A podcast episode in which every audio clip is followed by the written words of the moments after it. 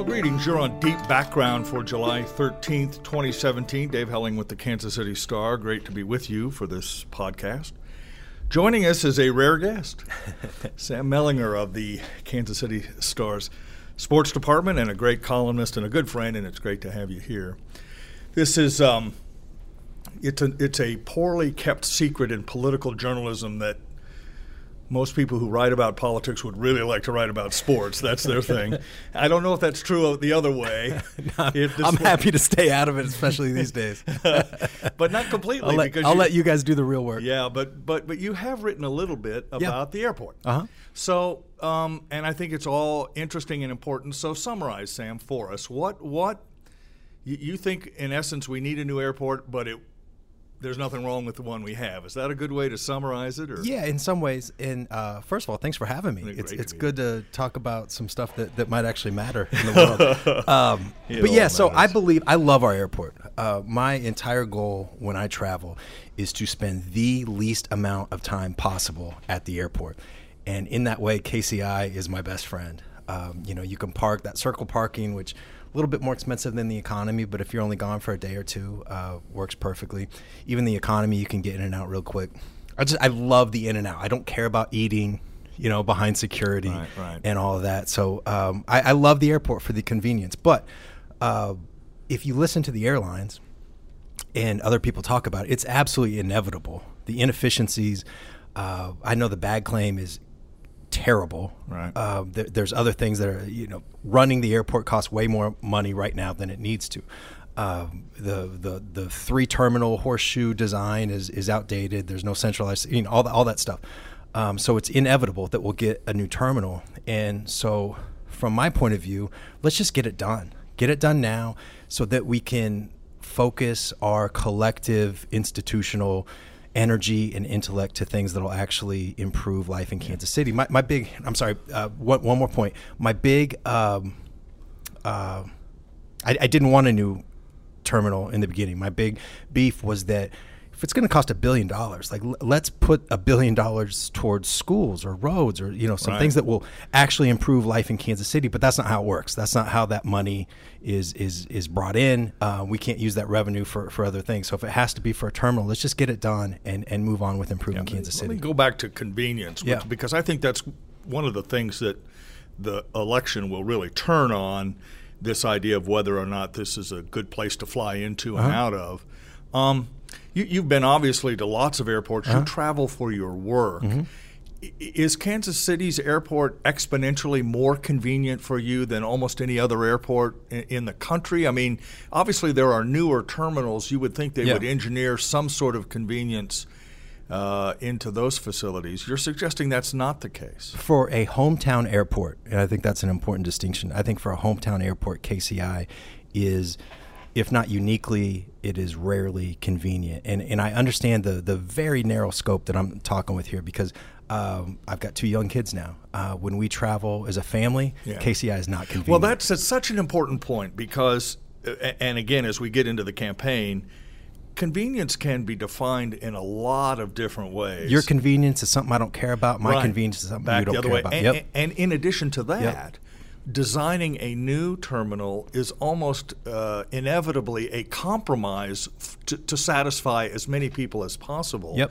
And what you sometimes end up with is a design that doesn't make anyone happy, that Mm-hmm. it's a little more inconvenient for almost everyone. Maybe Mm-hmm. that's what's happening in other airports. I mean, Yeah. that's certainly a danger. It is. It is. I mean, I part of this isn't you know a, a deal maker for me at all, but part of my support for a new terminal is that Kansas City, Kansas Cityans are so attached to the airport that they have now in a lot of ways, and because of that convenience, that I do believe that a a big emphasis in the design will be put on convenience. And if, if airports are, are reflective of the cities that they're in, then KCI should be convenient. And it, you know, another thing that I've always thought about Kansas City, and I love Kansas City for, for a million reasons, it is one of the most convenient places in the country to live. And people in Kansas City often we get spoiled by that convenience. And if, Right. if, if anything goes awry, we, we, we tend to freak out. And so, with that in mind, I do believe that the new terminal will be built as, as absolutely convenient as possible. And, and there are, look, like uh, I think Indianapolis has a good airport. Um, you know, th- there's Which other is relatively new. Yes, th- that new yes. terminal. Yeah. But there's others. You know, I think Minneapolis is, is kind of a pain. I don't know why they have two different terminals and the car rentals difficult there. Uh, I think Denver's airport is brutal. I Right. f- hate Denver's airport. It's one of now the most of that, inconvenient. right now, part of that, of course, is because of the amount of traffic. I Yes. mean, we let's face it, you can't really compare KCI to Atlanta, Sure, or absolutely, Dallas, or absolutely. Denver. Tho- those are more active, more hub-like airport. Yes, um, but the, uh, the yes, and the thing about Denver though too, people think KCI is far away from da- downtown. You know, Denver's airport is Right, you know, right. just remotely near Yes, yeah. Denver. Um, you know, as long as KCI has, like most smaller, newer airports, um, it'll have centralized security, obviously, but I, we shouldn't have to get on a train like you do in Denver to then go to your terminal. You know, that's the kind of thing that I think people in Kansas City would, would lose their minds Right, and I bet you have a nickel that if you said it once, you've said a hundred times to people who complain about KCI. If you think that's bad, you ought to uh-huh. go through LAX. You uh-huh. ought to go through LaGuardia. Uh-huh. I mean, it, it, and part of that is because people don't really realize this about KCI, but because of the configuration that it is in, there are many more security checkpoints than there uh, at KCI than there are at almost any other airport Yep. in the country. You're much more funneled in to Mm-hmm. one or two, you know, huge security magnetometer Mm-hmm. X-ray machine facilities. Kansas City, because it has so many gates that are so disparate. So that's why it's convenient, you know, because you have something that no other airport has. Mm-hmm. Yes. You're going to have to lose that. We will lose that, and and some of that, and I understand this from people. We talked about like what's convenient for me, you may not care about. Uh, you know, I have the, you know the expedited boarding, not Right. you know, so so the long lines don't bother me as much. But I like that the those lines are close to where I park. Like that, you know, that's my big thing. But the lines are going to be longer. Um, but what what's going to be more convenient is a line hundred people deep at that southwest gate. You know, that's you know gates 35 through 40 or whatever it is can take you 20 minutes 25 minutes something like that a line 100 deep with centralized security may only take you five or 10 because you can move you know there'll, there'll be more gates and all that stuff the, the other thing that i really believe about this airport is um, it, it's and i keep saying airport terminal um, I, hope to god that as many people as possible know when, when that terminal is built, and it is when, not if. When that terminal is built, there's going to be people who talk about a boon for the economy, and you know this is great. This is going to revolutionize Kansas City, and that is c- complete BS to me. Yeah, in the I same agree. way that new right. stadiums, when you know those Yes. economic impact studies are complete BS. Yes. like let's. That's not going to happen. Right, and the whole idea that let's build it because we'll get more flights, that's always driven by traffic and Yes. demand, not whether you've got glass terminals or brick Yes. and mortar terminals. Yes. I agree with that completely. And I also agree with you what you've written a little bit uh, Sam that the idea that it's unwelcoming and dark is, you know, that it, it's a much more utilitarian structure that it doesn't have to be uh, a gorgeous Beaux Arts, you know, type of thing. On the other hand, uh, I, I always like to apply what I call the Bob Llewellyn rule. I don't know if you ever knew Bob, but he, he was on the city council, and one time when I was in television, I was doing a story about Kemper. And it was uh, costing a million dollars more than the you know taxpayers were going to have to bail it out or whatever the story was. And I, I went in to interview him, and he said, you know, look, sometimes you just want nice things. I mean, sometimes you have to pay for things that you want that are nice that don't necessarily have a utilitarian uh, object. I- do you agree with that? I mean, do you can you at Yes. least see that argument that Yes. you- let's have a great airport if we can? A hundred percent. But here, here, here's my analogy for that. If you're a 45, 55, whatever year old man, and you buy a brand new Corvette, don't tell me it was a good investment. No, tell me that you just oh. wanted it and you want to drive fast. You want to put the top down. Don't tell me that it's going to help your economic situation. That's why you would make a great political reporter because there is the okey doke. You know, oh it's Oh well, let's do this, let's do Drives the other crazy. thing. Drives and, me crazy. and it makes it difficult for people to make an informed decision sometimes. a new airport terminal is not going to land Fortune 500 companies. Nobody is going to visit Kansas City because the airport's nicer. Or move to. Kansas City Yes, because that- you have a new airport. That doesn't yeah. exist, and it's going to drive me. It, it already drives me bonkers when I hear people say that's why we need an airport, a, a new terminal, and it's going to drive me bonkers once it's built and people talk about talk about that. I, if anything, it's going to help Kansas City because it's going to get people to stop. You know, let's just move past this issue. It Well, let- absolutely inevitable. Right, and so let's wrap up our conversation with that idea that that if you're going to do it, why wait another ten years, go through this mess all over Yep. again? But now it's going to cost you a billion and a half or two billion. I actually share that view. At some point, you do have to say, okay, this has outlived its mm-hmm. usefulness. And we need to think about either completely rehabbing it or Yep. doing something new. We, we had a conversation on the editorial board today about all the problems at the Jackson County Jail. Yes. And at some point, you go, look, c- c- Yeah. you know, do we need to rehab this, or do you mm-hmm. say, look, the time has come?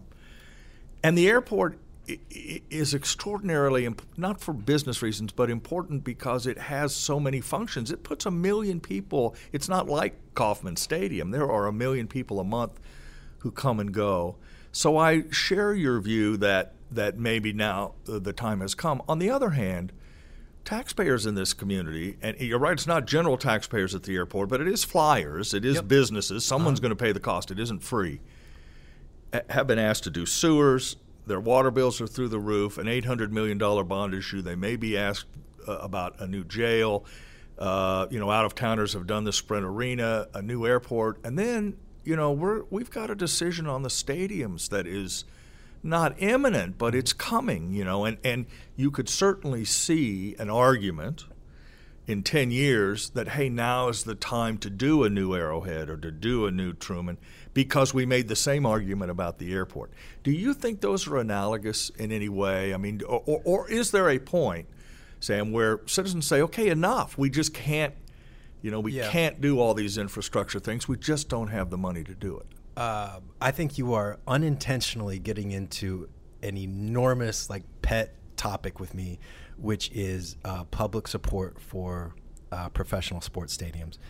And We just I just wrote the thing about the T-bones, which was you know that Yeah. you may have noticed they've Yep. had to be bailed out yet again. Yeah. And uh, amazingly, the T-bones owner said in essence, "I've been subsidizing this Uh-huh. for the good of the community," Uh-huh. which gets it backwards in my Yes, opinion. the the gumption, the gall of billionaire professional sports team owners who run foolproof businesses. The gall of them to ask for hundreds of millions of dollars to help them build a stadium so that they can charge twelve dollars for a Bud Light to make more money off of you Fifty bucks to park. is incredible Yep, to me. yes. And and the idea uh, that that taxpayers approve it based mostly on fear of losing that team is infuriating to me. And if, if you want to talk about like public financing for, for stadiums, that that's going to be a longer podcast and probably not something we should we right, should do and we don't right need now. to settle it right away. But Yeah. but the, the- No, that'll be an issue. I, I think the But the other thing that's important to keep in mind, though, is that the public's enthusiasm for sports stadiums is dwindling dramatically, Uh-huh. very quickly. States have, in essence, California said, nope, we're Yep. not giving you any help. The Rams left St. Louis Uh-huh. because the state of Missouri said, just don't look to us anymore. The idea that local communities, for good or for ill, are going to have to make important decisions on stuff like this is is not tomorrow, but it's close. It's close. Yeah, the leases go through. I, I want to double check it, but I think it's like 2031, Yeah. something like that. So they got about 14 more years. Usually these things start to get talked about somewhere five to 10 years. Right, uh, because it takes 10 four to out. five years It to does. build, design, Yeah. get tax approvals, all the other My stuff. thought, what I hope happens is that uh, the Chiefs stay where they are, and they'll they'll rehab. You know, uh, they'll renovate Arrowhead. It'll be you know there'll be certain things in 14 years that they need, um, and I'd like the Royals to be downtown. Yeah, and you're, you're not the only one, and I would argue with you on that primarily for two reasons. Again, that we don't want to spend the whole podcast on this. First of all, I don't buy the economic development argument for Mm-hmm. stadiums like you don't buy it for the mm-hmm. airport. I just don't. Mm-hmm. If if stadiums were a great driver of economic development. Truman Sports Complex would be crowded with bars and other things, and nothing. Taco really- Bell does buku Yeah, business, That's right? right, in a hotel across the street. So I don't buy that argument. But more importantly, the cost is going to be enormous, Sam. It's mm-hmm. just going to be enormous. You, you look 15 years down the road, it, it will easily cost a billion and a half dollars just to build a new stadium for the Yeah. Royals. And my experience has always been that the Chiefs want whatever the Royals get, and vice versa. I mean, they really there is really a competition with Well, I, with the I, I correct you so- only to say I think the Chiefs want like twice what the Royals Yeah, well, it could be, but they, that, Yeah, but I parity is saying, yes. important for both Yep. clubs. Yep. So now you're talking three billion dollars, maybe in 10 or Mm-hmm. fifteen years, for sports franchises. That's almost unfathomable for this community. For me, And, and again, to me, it the last package was six hundred million. Yeah. This would be five times as big. again the the, the idea that um, that Clark Hunt and whoever I don't mean Right, to be right. morbid, but David Right, Glass is right. eighty some years old. Whoever owns the Royals, Glass, maybe, yeah, the Glass the family. Glass family um, will ask for and likely receive billions of dollars of support to open businesses where they can overcharge people and and make even more money is infuriating to me. In my utopian view, this would be. Um, you know, baseball saying we have it's a nine or ten billion dollar industry now. It'll be Double know, that. 15, 20, Right. yeah, um, by you know 2030 or whatever. Um, build it on your own. Um, you'll you'll get your money back. Again, it's a foolproof business, Right. And I just think it'd be more fun. I'm, I'm not even talking necessarily about. I, That's I think the Llewellyn rule. You know, it's Yes, something would be nice, something absolutely, nice 100%. to have. And and I think that uh, I do think that um, you know if you talk to whoever owns the bar across the street from where Kauffman Stadium would be built. They're going to make some more money. Yeah, they'd And be there is going to be that, some no some some economic driving, but you know, there's displacement theory and all that stuff. I'm not Right, saying right, it's right, going to you know revolutionize the Kansas City economy. It'd just be more fun. When's would- the last time just- you heard a sports reporter talk about displacement? I- That's amazing. At least it, is it doesn't apply to knees or shoulders or whatever. right, right. Okay, so let's let's uh, trade places once again and talk about sports because hey, I watch baseball and Yeah. football like everyone else. Um, I think it's boring Uh-huh. to talk about whether the Royals should sell Uh-huh. or buy Okay. because that's been worked over repeatedly. But let's assume, for discussion, that they sort of stay intact and they keep the core people that they're going to lose anyway, and whatever happens this year happens. In your mind, who- is the one essential person, if they were going to resign just one, Mm-hmm. who, who would that be? Is it Mike Moustakas? Is it uh, Eric Hosmer? Is it Lorenzo Cain? I think we can agree that that uh, Alcides Escobar will sign here for a lot less money or go somewhere else. But of those three, maybe maybe uh, a pitcher or somebody. Um, you know, who, who do- who's the essential person to keep if you can keep one? if you could keep one, um, regardless of price, Right. uh, I, I think Eric Hosmer. Oh, that's interesting. I do. Um, I think Lorenzo Cain is the best player on the team, the best all-around player on the team, and um, but I also think that he's going to be 32 in April, and I think that his value as a baseball player goes down as his defense goes down, and especially as he probably at some point in his next contract will have to move to right field and no longer play center field. Um, I love Mike Moustakas. Um, I think he's important in some intangible ways. Um, but I, I think just Lorenzo Cain is too, by the way. Yes. Yeah, he's an extraordinarily important part absolutely, absolutely. But I think that Hosmer um, is the most just purely talented hitter.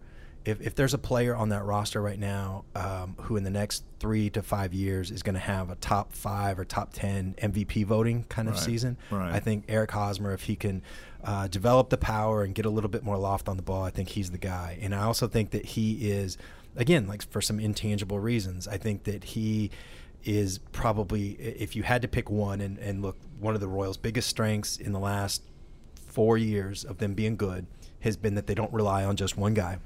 But if you had to pick just one, uh, I, I think Hosmer is the guy in the clubhouse. Yeah. I Now, really my- do. I would but just- they're all. You can make a really good case Oh, for all no of them. question, no question.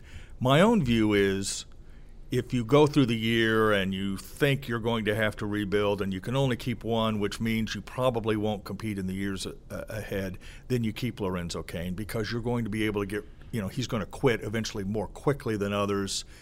Well, yeah, he'll have a shorter contract. Shorter contract Yeah. and a shorter turnaround to whoever the new center fielder is going to be. No, I think And- that's true. Yeah. a- and the other thing about Lorenzo Cain, which I think is important, has nothing to do really with performance. It is intangible. You know, the Royals don't have a lot of African American players. They Nobody in baseball don't. does. And right, and so you know, he's an incredibly important. I don't want to say role model, but he's a certain. You know, he's an important cog in that way on the Royals too. I think. there, there's no question. And yeah, I, I guess I'm thinking of it just purely baseball. Right, I'm- um, poli- and politics and- comes in and, again. and- no, I mean you're talking about like uh, marketing a little bit, some business, Right. and, all that stuff's important. I'm also and and you if you're talking about Lorenzo Cain, say he gets a uh, Josh Reddick signed a four-year, fifty-two million dollar contract with the Astros. If Lorenzo Cain gets that contract, um, four years, fifty-two million, I think that that is doable for a major league and, baseball re- team. and reasonable And- for the Royals. yeah. And- particularly if you're losing Hosmer and Yep. you're losing Moustakas and Hosmer will probably get a contract at least five years and as much as eight. I think so. You're, you're right. The financial commitment would at, be at. 20 average probably Yeah. for Hosmer. Yeah, yeah. 150, And, 160. Uh, but the replacements, um, I don't know if somebody's going to way overpay for Jarrod Dyson, but they could bring him back. Jarrod Dyson will be free agent at the end of the season. Uh, they could bring him back at a price much lower than Lorenzo Cain, and they also somebody a lot of people listening to this are about to laugh and call me an idiot and i'm going to say it anyway. But bubba starling could be an option in center field for the royals very soon. He's hitting finally. And it's it's less than you know it's been basically since may 1st so uh, may june july about two and a half months um, but he is actually hitting and Right. the people who watch him a lot say that he is as good or better a defensive player than lorenzo cain right. right now Which, which is huge. Lorenzo Cain's a spectacular right, defensive no player. He's not as good as he was two years ago, by the way, Right. but he's still a spectacular defensive player. And if Bubba Starling can hit a little bit, now you're going to get Bubba Starling, a spectacular defensive player, and whatever you're going to get offensively, you're going to get that at five hundred fifty thousand dollars with six and a half, Years of seven years of, of club control Right, right. versus Lorenzo Cain at 452 I think two the reason that most people are worried about Cain is the Alex Gordon experience, where, where you pay that kind of money and then the performance just drops off the end of the table. Yeah. At a similar age, I mean, they were roughly the same age Yeah. when when this. So I think people are scared of it that Yep. way. But uh, you know, do you th- do do we really think Mike Moustakas is going to hit forty homers every year? No, going forward. he, if you remember last year, um, He was on a pretty good pace, no was. question about it. And and that was after a hand injury too. People talk about the knee, and that was you know obviously the biggest thing. But he uh, what was his wrist or thumb or something that he hurt earlier in in that season, and he was out for a while. Um, I think Mike Moustakas. I, I've always believed this about Moose that um, his swing and approach is such that he's going to have uh, bigger streaks, both good and bad, than a lot of players. He's kind of a hit the ball in the air to right Right, field kind right. of guy. And I understand he's going to the opposite way a little bit more this year, but um, that's kind of his game. Plus, and- he's not a bad defender. yeah, no, he's a good base. I defender. mean, he's, yeah.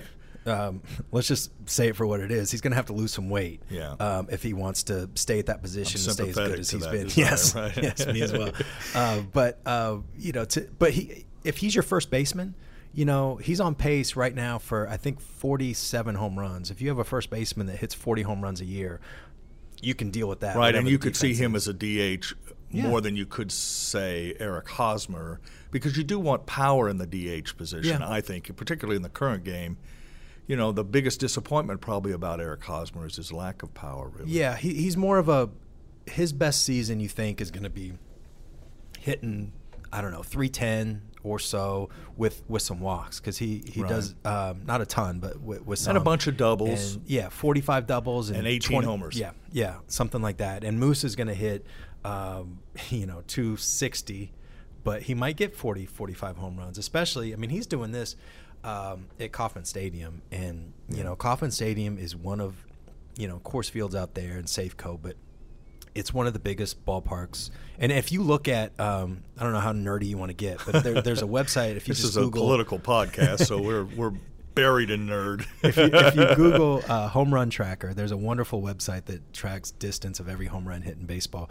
And uh, if you look at Moose's, it's just funny. Like all the Kauffman Stadium home runs are on top because you have to hit Right, it that right. much that much further. And you know, if he goes, think about if he signs in at Boston, you know. Um, the Yankees. I mean, you know, there, there's some places with some some some short porches, and I think he's more likely to go to L.A. or something like that after the season. But anyway, but he's going to be in uh, you know some smaller parks, and he's going to hit some home runs in his career. Yeah, okay. We're almost out of time, and I appreciate you giving us the time. Yeah, no, this is let- fun. Let's wrap up with something you wrote, which I think is the one of the best things I've read in years, which is we don't owe this team anything. yeah, You know, we, I, it's amazing how, and maybe it's because there are Royals fans who may be a little shorter term than certainly I am. I mean, I, Mm-hmm. you know, I was out at Royal Stadium the day it opened, so Uh-huh. I mean that I've been around for a while, Yeah. Uh-huh. and I've watched great teams and crap teams. I used to watch the A's over on on. Uh, Brooklyn Avenue, Really but crap but teams. oh yeah, no, they were horrible. My dad had season tickets, but but um, but we don't owe. The, I mean, this team has given us more than I think any of us really ever Yeah. expected. Two World Series, winning one of Oh them. my gosh.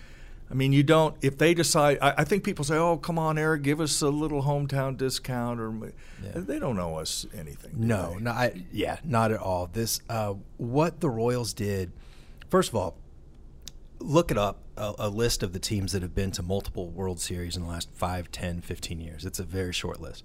Um, now, look up uh, the small market teams that have won a World Series in the last 25 years, and it's an incredibly small list. Depending on how you view the, the Right, Marlins, right. what the Marlins did, however you want to view that, um, they're the only one that's even close since the 1990 Reds. Right. That team was so long ago that Ken Griffey Sr. was on that team. Yeah. That I mean, that It just doesn't happen, doesn't happen, and um, particularly in the contemporary game. yes, and particularly because small markets have to wait and do almost everything right or get very lucky or maybe a combination of the both. margin for error is really small. Um, it- it's just which we're learning them. now you know i think Yep. that's what's so fascinating about last year's royals team and this year's team is it isn't appreciably different than the world series team you've still got the same players but the margin between being a world series champion and a 500 team Yeah, it, it, you know it's two or three games a month yeah, and it's yes, and it, it- it's, people don't realize that you know that- It's a guy being 30 instead of 28. Precisely. It's uh, it- it's the defense. the bat a microsecond slower. Mm-hmm. The you know the first to third just a you know half a second slower. Yeah, people don't get that. it's the defense being merely great instead of spectacular. Um, The it- bullpen merely great instead of just Yeah. uh, you know historically good. Oh my God, yeah, and, and that bullpen. This is actually something I think I'm going to write this week. But that, I mean, that bullpen spoiled everybody, you know. Yes. And and look, the you know Kelvin Herrera needs to be better than he's been, but I still believe in Kelvin Herrera. Um, but that I mean, that's they got to the point where if they were just tied after five or six innings, they were going to put win it- that you game. put it in the book. because you put these freaks in there that are going to strike everybody out, throwing Yeah. you know 94 mile an hour cutters and stuff. So yeah, I mean, it, it's look i in 2006, in June of 2006, when Dayton Moore took over.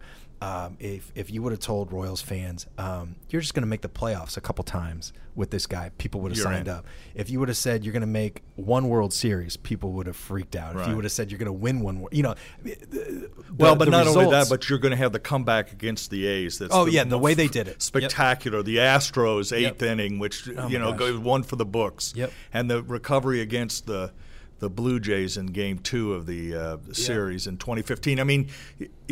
Y- y- pe- I know, I do, and I know other people who routinely nothing going on. Let's go to YouTube and watch, Yeah. you know, the the the fifth game of the World Series Uh-huh. or whatever. I mean, it's it's really uh an achievement you can relive over and over and over.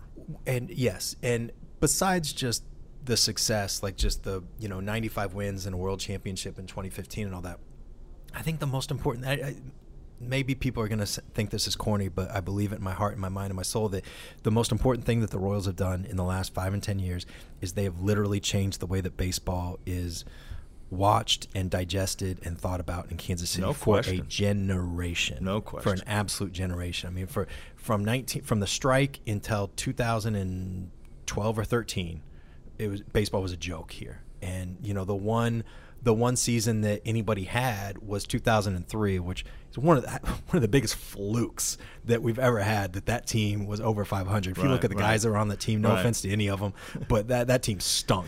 that team stunk, and that team only won 83 games. They, Right. they finished in third or fourth place, or And something everybody like that. thought people it was like, a "Oh my miracle gosh," for the you know? century. Yeah, because they were in first place in August, and then kind of realized where they were and fell off. I mean, just the, the way that there's actual good players here that you know kids can have a Sal Perez jersey and know that you know a, a first grader can buy a Sal Perez jersey now, and Sal Perez is only been with the Royals in his lifetime, and Sal Perez will be with the Royals when he's in fifth grade or sixth Right, grade. I mean, right, the right. value in that is well, is- the, is and the really other big, too. value is that Kansas Cityans were reminded that baseball, more than other sports, can be a pastime. It's Mm-hmm. you know football is a social occasion on a, you know college football on a Saturday, or let's have you know chili and tacos for the Chiefs, but. The rhythm of baseball is a game every night, Uh-huh. something to occupy you every night, something to talk about the next morning. In the in the fallow years for the Royals, nobody talked about them the next Yes. morning. Nobody watched, nobody cared. Now we are reminded that it can be just a joy just to relive the June 12th, you know, game or whatever it is. Mm-hmm. I That's believe- important for a community. I absolutely. I, I believe that a community fans get to know a baseball team in a way that they can't get to know a football team because of the everyday stuff that you mentioned.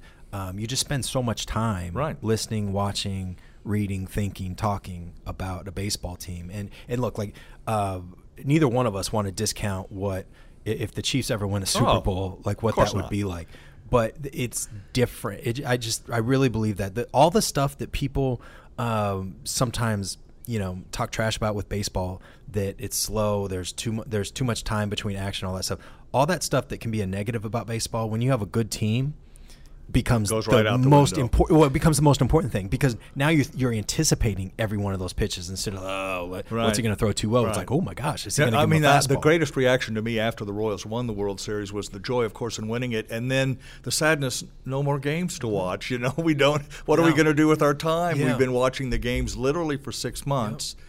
That's that's that's an, a special feeling. Absolutely. Yeah. absolutely. All right, Yep. Sam. So uh, thanks so much for joining us. Uh, Yeah, this to, is fun. To trade places a little Yeah, bit. yeah. I, I, I do want to talk about uh, someday or write about. I'm trying to get this past the editorial board editor. I'm not sure I'm there yet. About the the hypocrisy of collegiate sports. If you Oh, want yeah. to talk about, I mean.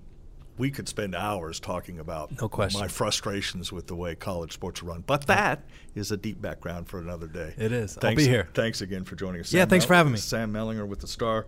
I'm Dave Helling. Thanks again for listening. Tell your friends about the podcast. For now, you have been on Deep Background.